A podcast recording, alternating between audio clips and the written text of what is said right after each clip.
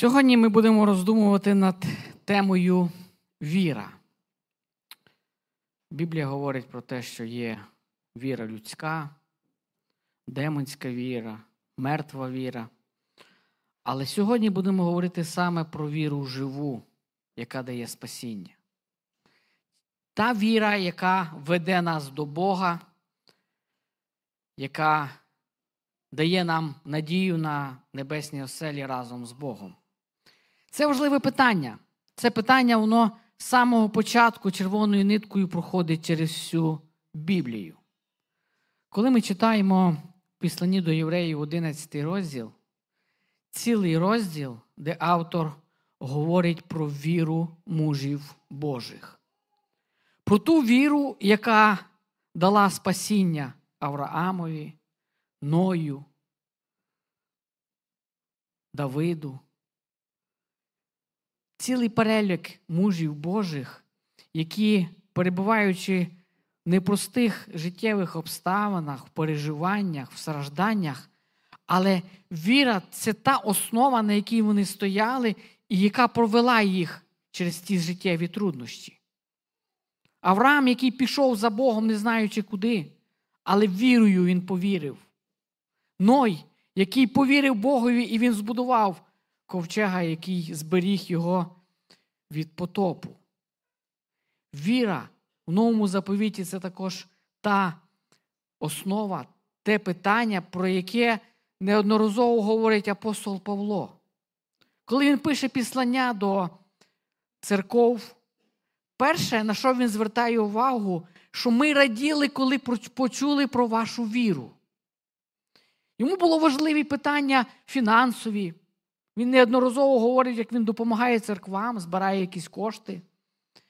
Йому були важливі питання здоров'я, коли він молиться, коли він турбується про тих людей, які, яких він знав, які страждали фізично.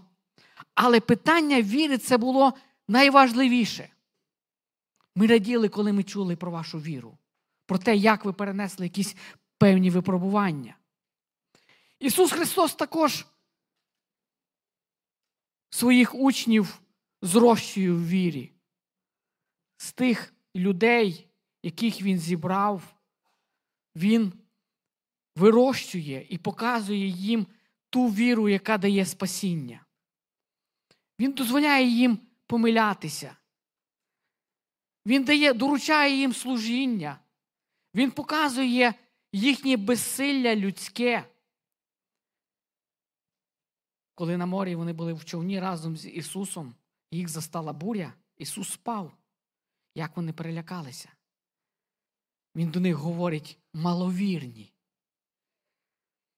Віра це не дуже часто людина, коли думає про віру, е, неї асоціюється з якимось невизначеністю якоюсь. Щось таке, що воно ніби є, але його не можна побачити, його не можна осягнути. Але Біблія чітко говорить, що віра може бути маленька, маловірні, і віра може бути велика. Велика віра. Давайте почитаємо Євангелія від Луки, сьомий розділ з самого початку. Євангелія від Луки, сьомий розділ спочатку. А коли він скінчив усі слова свої до народу, що слухав його, то війшов у Копернаум. У одного ж сотника тяжко раб занедужав, що був дорогий йому і вмирати вже мав. А коли про Ісуса почув, то послав він до нього юдейських старших і благав його, щоб прийшов і вздоровив раба Його. Вони ж прибули до Ісуса та й ревно благали Його і говорили: Він достойний, щоб ти це зробив йому, бо Він любить народ наш та й для нас синагогу поставив. І пішов Ісус із ними, і коли недалеко від дому вже був, сотник друзів послав, щоб сказати йому: Не турбуйся, о Господи, бо я недостойний, щоб зайшов ти під стріху мою. Тому той себе не вважав я за гідного, щоб до тебе прийти, та промов тільки слово, і раб мій одужає. Бо я людина підвладна, і вояків під собою я маю. І одному кажу, піди, то йде він, а тому прийди і приходить. А своєму рабові зроби теє і зробить. І, почувши ж таке, Ісус здивувався йому і, звернувшись до натовпу, що йшов слідком за ним, промовив: Кажу вам, навіть серед Ізраїля я не знайшов був такої великої віри. А коли посланці повернулись додому, то знайшли, що одужав той раб. Капернаум місто, в якому часто був Ісус Христос, зробив багато чуд, місто недалеко від Галилейського моря. Але про це місто Ісус говорить, що що землі Содомській легше буде в день суду, ніж тобі, Капернауме. Місто, яке багато чуло, яке багато бачило, але не приймало. Разом з тим Ісус був там, робив багато чуд. І ось одне з них, де говориться про сотника. Чудо, яке зробив Ісус для цього чоловіка. Для мене ця історія, ви знаєте, ну настільки така виразна, настільки вона така яскрава, через те, що багато чого не поєднується на нашому, нашому людському розумі. Але у Бога все можливе. Уявіть собі сотника. Військова людина, яка прийшла в чужу ізраїльську землю. Хто він такий? Окупант, агресор, як в нас зараз модно говорити. Людина, яка прийшла на чужу землю, маючи під собою солдат, які йому підкорялися, можливо, 100 людей, більше, менше. Ця людина була на чужій землі. І уявіть собі, людина, агресор, могла поєднати свою роботу військову справу служінням для єврейського народу. На мій, на мій погляд, це здається ну, неможливе. Неможливе поєднання. Наш час, коли ми зараз уявляємо, якби агресор був на нашій землі, яке б наше відношення було б до нього? Прийшов, завоював, прийшов нас гнобити. Але уявіть собі, що старішини ізраїльські йдуть від імені сотника до Ісуса просити Його допомоги. Наскільки потрібно мати мудрість, щоб поєднати оце все? Справу військову і служіння для єврейського народу. Дуже часто завойовники, коли приходили в чужу землю, вони старалися якось догодити людям. Будували їм храми, е, ще щось робили, там, можливо, дороги, щось інше, щоб люди до них були е, добре відносились. Але ми бачимо, що цей сотник він робив це не просто так. А старішини говорять, що він любить народ наш. Це не було, не просто було, як можна сказати, для відмазки. Ця людина щиро робила те, що вона хотіла. Поставив нам синагогу. І ці старішини, коли вони прийшли до Ісуса, ну, вони не просто прийшли, щоб відбути. Ну, Немає виходу, попросив, поважний чоловік, має владу, можливо, ще щось нам зробить. Підемо, попросимо, дасть, допоможе, не допоможе там, але ми свою роботу зробимо. Ні, вони прийшли до Ісуса, і ми читаємо, що вони ревно просили Його. І що вони про нього говорять? Любить народ наш, поставив нам синагогу. Уявіть собі, друге таке, знаєте, непоєднання. Старішини йдуть просити Ісуса, якого вони не визнають, якого вони недолюблюють, просити для сотника, який прийшов на їхню землю для вояка римського. Але Біблія говорить, що так було. Що вони говорять? Вони говорять про те, що він добра людина, що він достойний, щоб ти пішов, гідний. Ви знаєте, ми люди часто оцінюємо по-своєму. Ми дивимося на якісь зовнішні такі такі моменти. як людина робить, як вона себе веде, чи вона достойна, чи вона недостойна. Бог дуже часто дивиться зовсім по-іншому. Він дивиться на серце. Вони доводили зі своєї сторони, що він гідний, що він, що він будує, що він любить. Але Бог, Ісус Христос, бачив його серце. І дуже часто Бог бачить серце людини, як вона вірить, чи вона щиро вірить, чи вона це робить просто так, бо, бо хоче показатися добрим в очах людей. Коли Давида вибирали, прийшов Самуїл, муж Божий. Для нього достойними були брати Давида, старший, другий, гарні, красиві. Оце достойні люди, які готові і мають стати царем в Ізраїлі. Але Бог дивиться на серце, Бог бачить того Давида, самого найменшого, але Він бачить його щире і вірне серце. Тому в цьому випадку ми бачимо, що сотник мудро поступає, коли просить старішин. Будучи язичником, якого євреї не сприймали, і він так само й думав, що Ісус, можливо, не схоче з ним мати справу, не схоче навіть говорити з ним. Але старішини були ті, які були служителями Божими, які мали вести народ, які ввели народ. І саме він мудро говорить, е, поступає, коли він просить їх, щоб вони пішли до Ісуса. В Іван від Матфія це саме випадок говориться, що він сам прийшов.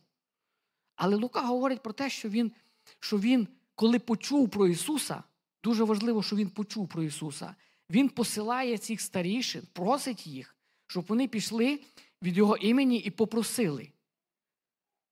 Будучи служителями єврейськими, прийшли до Ісуса, який був євреєм, просити за, е, за язичника сотника. Вони це зробили. І бачимо, що його щире і добре серце і мудрість в тому, що він робить. Пізніше, коли Ісус Христос почув про це, Він йде до Його дому, сотник висилає друзів.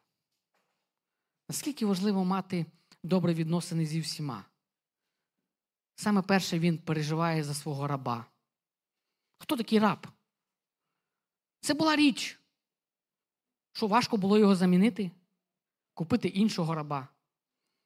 Ну, Можливо, це в іншому перекладі, що це був слуга. Так само слугу можна було замінити. Людина, яка має гроші, яка має владу, це ж не важко було зробити. Друга річ, коли це був би хтось з його сім'ї. Важливо. Людина, яка, за, за яку варто було просити. Але сотник все робить для того, щоб зберегти життя свого раба. Він любить його. Це була цінність в його очах. І тому, коли він висилає друзів, друзі приходять до Ісуса і кажуть: Господи, не заходь під. Він сказав, не заходь під його стріху. Він недостойний. Так він себе вважає. Скажи тільки слово, і раб одужує. Ви знаєте, дуже часто наша віра поєднується з якимись зовнішніми моментами. Прийти, покласти руки, помолитися, полити оливою. І тоді Бог буде діяти. Тоді сила Божа з'явиться. Тому що є ось це необхідне зовнішнє. Віра сотники, сотника була велика, тому що він говорить, що, що скажи тільки слово. І це він обґрунтовує, що я людина підвладна, і я маю владу. Я кажу одному піди, він піде, тому прийди, він приходить, робить те, що я скажу. І ти, Господи, маєш владу над цим всім, над світом, над здоров'ям, над людьми. Скажи тільки слово, і хвороба відступить. Ти даєш життя, ти маєш цю владу. Наскільки була сильна віра? Старий заповіт говорить про Неймана, який прийшов до Єлісея. Що для нього було важливо? Отримати зцілення? Так, він хотів зцілення. Але як він це вважав? Як він думав, що вийде пророк, покладе на нього руки, помолиться до свого Бога, і він отримає зцілення? Але коли це помінялося, він бачимо, що він засмучується, він, він обурюється. В нашому житті дуже важливо, щоб віра була щира, жива. Вона не залежала ні від чого, ні від, ні від якого зовнішнього, від яких традицій, від якихось обрядів. Іменно так треба зробити. Бог почує. А якщо не, не так, то Бог не почує. Віра, жива, спасаюча. Далі ми читаємо про те, що Ісус сказав, Ісус прийшов, і раб виздоровів. Велика віра, яка здивувала Ісуса. Другий раз Ісус здивувався. В Євангелії Марка ми читаємо, коли Він почув про невір'я на своїй батьківщині. Він дивувався невір'ю тих людей, які жили поряд з ним. Коли люди бачили і говорили, що це хіба це не син Теслі? Хто він такий? Він дивувався. І другий момент він див... приємно здивований вірою сотника, язичника. Це ще один момент. Віра, спасіння не тільки для ізраїльського народу. Євреї так вірили, а віра і для язичників. Головне віра навіть для таких язичників, які, можливо, займають положення, яке несприйнятне, яке не поєднується з вірою. Але спасіння через віру отримав сотник. Ми так само через віру отримуємо спасіння, навіть не будучи євреями. Це яскраво показує цей приклад. В післанні тому самому до євреїв автор говорить, що віра то підстава сподіваного доказ небаченого. Підстава сподіваного доказ небаченого в перекладі Туркодяка ми читаємо, що, що віра є підставою для надії, те, що переконує про речі, недоступні для споглядання. Речі недоступні до споглядання. Через віру ми можемо бачити про ті і знати про ті речі, які невидимі, про які ми, які ми не бачимо, але ми віримо в те, що вони є, що вони будуть. Коли ми говоримо про Воскресіння мертвих, ми його не бачимо. Але через віру ми віримо, що Бог сказав, що буде Воскресіння мертвих. Підстава сподіваного. Дуже часто ми сподіваємося. Підстава, основа для того сподівання. Це ніби речі, які мають відбутися, майбутні речі, вони стають теперішніми, стають зараз тут реальними. Те, що ми не бачимо, невидиме, воно стає видимим через нашу віру. Віра це той місток, який з'єднує нас з Богом. Дуже часто, коли ми кудись їдемо, ми налаштовуємо навігатор. І дуже часто той навігатор може нам показувати декілька шляхів. Там швидше, бо там краща дорога, там дорога гірша, буде довше. Ми можемо їхати одною, другою, третьою. Але наш духовний навігатор показує одну дорогу до нашого Небесного Отця, до небесних осель. І ця дорога йде через віру. Люди дуже часто хотіли після гріхопадіння побудувати якось своє життя без Бога, без віри. Знаєте, один чоловік сказав, що людина без віри це ніби корабель без керма. Коли його кидає по океану, коли кидає по морю, коли він не керований. І люди старалися якось будувати на тому всьому, що Бог створив. Але ми бачимо, що віра це один той місток, одна та дорога, через яку ми можемо отримати спасіння. Через Ісуса Христа, через віру в Його спасіння, ми можемо отримати доступ до Бога. Перше, що зробив сотник, він почув. Слово Боже говорить, що вірення, віра від слухання, а слухання від Слова Божого. Ми чуємо щось. Він почув. Я думаю, що він старався ну, зі своєї сторони зробити е, все для того раба. Найняти лікарів, кращих лікарів. Він мав гроші, він мав владу, І, можливо, не один лікар приходив до, до того раба. Але те все, що він міг зробити, він зробив. І коли вже неможливо було щось зробити з людської сторони, він звертається до Бога.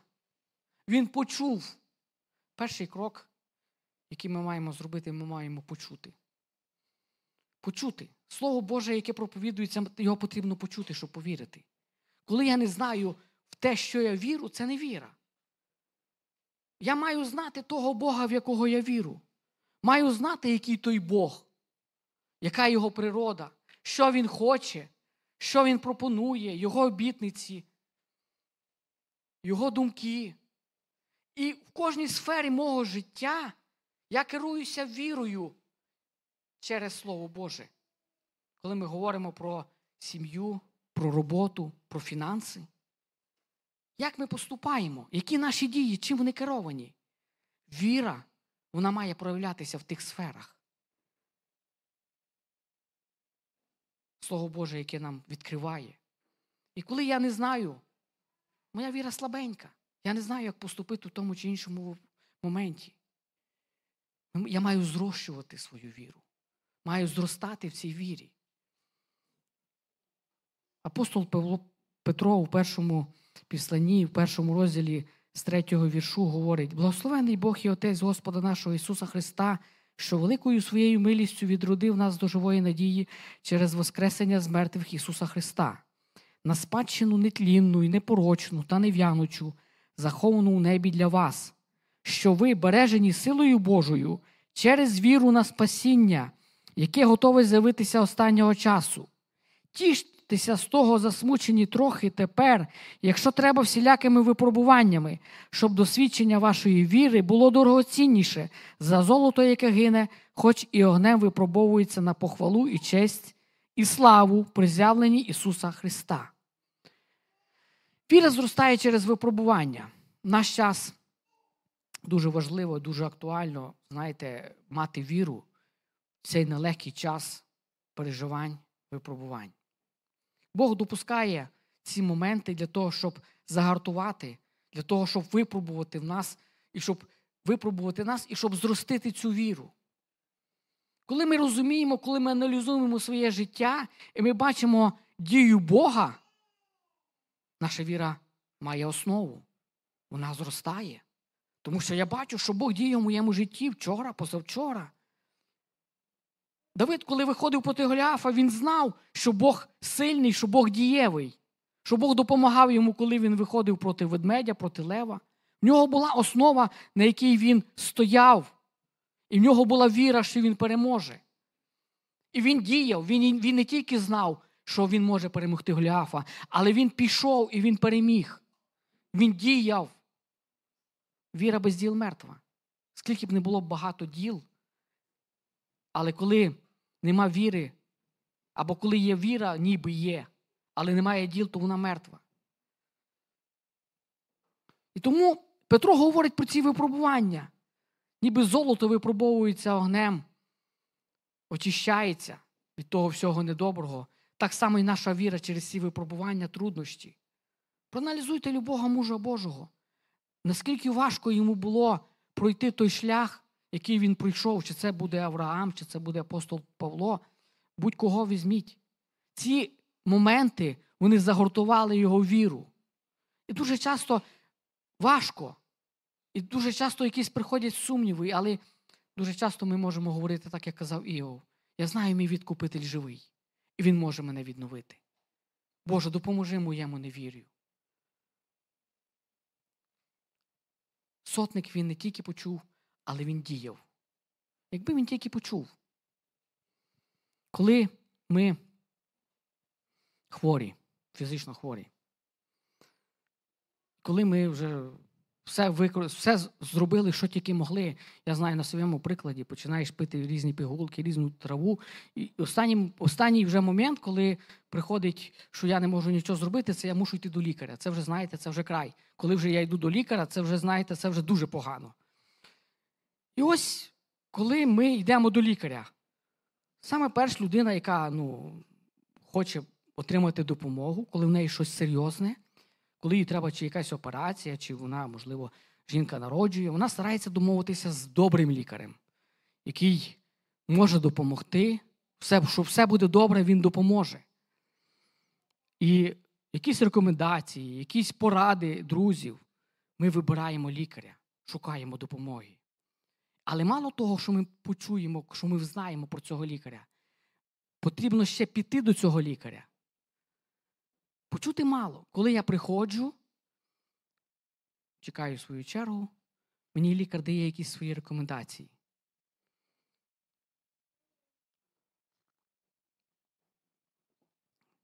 Виписує якісь ліки, якісь поради дає, як вести своє життя, що робити, що не робити. Я слухаю. І третій крок, як я виконую це все.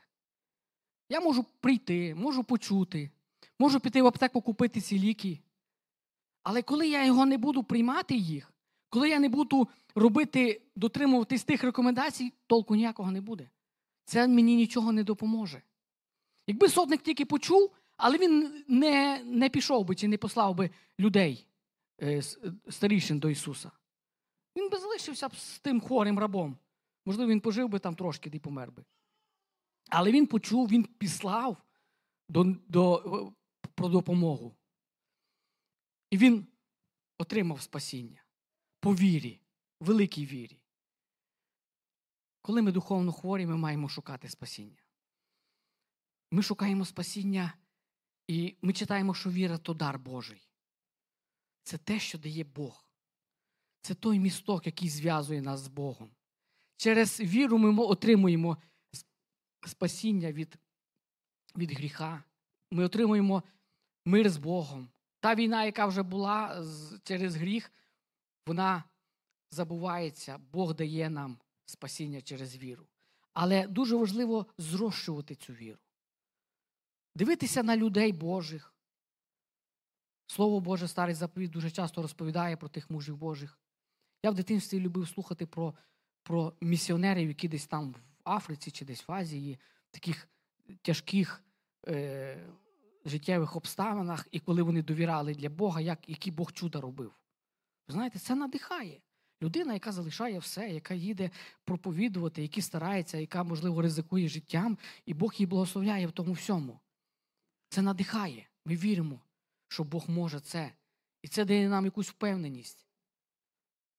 Віра випробовується, але вона веде нас до тієї спадщини нетлінної, святої, нев'янучої. Золото воно, воно все рівно має загинути. Це земне. Але спасіння через віру. Догодити Богові без віри неможливо. Віра без діл мертва. Я можу вірити. Люди дуже часто вірять в щось, що так має бути, що це, що, що я маю якусь віру в серці. Але де твої діла? Чому вона проявляється? Як ти себе ведеш в сім'ї? Якщо ти не знаєш свого Бога, не знаєш його обітниць, вивчайте Слово Боже. Як Бог діяв, що Бог обіцяв.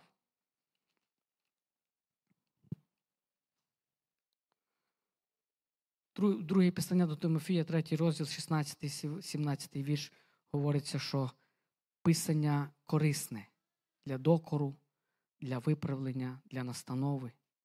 Писання корисне до направи, до виховання у праведності. Віра нас веде до праведності через Слово Боже. Ми практично в житті своєму маємо виражати свою віру. Не тільки називатися, але через віру ми маємо надію на те, що ми будемо з Богом. Через віру ми бачимо себе гріховними. Ми маємо розуміти, що через віру ми отримуємо покаяння в гріхах і пізнаємо волю Божу в своєму житті. І тому дуже важливо зрощувати віру через слово, через молитву, через зовнішні обставини, бачити Бога своєму повсякденному житті, як Він діє. Тому що через віру ми отримуємо оправдання. ми стаємо дітьми Божими через віру. Ми освячуємося. І віра дає нам спокій. В цих непевних обставинах, життєвих, неспокійних, ви знаєте, дуже часто люди, які е, впадають у відчай. Але віра тримає, ми знаємо, навіть ті солдати, які там на передовій, вони говорять, що коли є людина, яка може помолитися, попросити Бога, ми отримуємо спокій.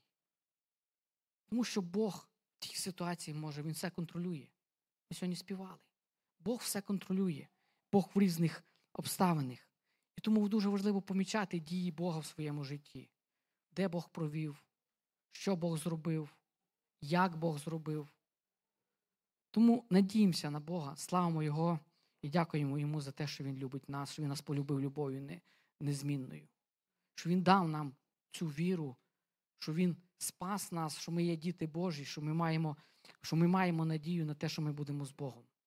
Будемо дякувати Йому за все. Амінь. Давайте встанемо і помолимося. Наш дорогий батько, ми дякуємо тобі за ласку, милість і любов, яку ти проявляєш до нас.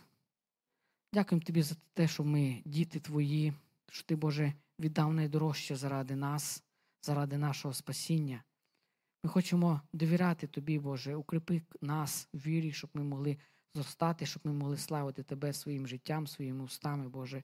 Дякуємо тобі за все, що ти робиш в нашому житті, Боже. Показуй свої діла, свою силу, свою могутність, щоб ми могли ставати кращими. Славимо і величаємо Тебе, нашого великого могутнього Бога. Амінь. Е, Друзі, наше зібрання продовжується за спілкуванням, за чаєм, кавою. Давид там вас чекає з е, гостинцями. Тому, якщо ви в нас перший раз не спішіть, якщо ви не вперше, постійно теж не спішіть. Е, Поспілкуйтесь.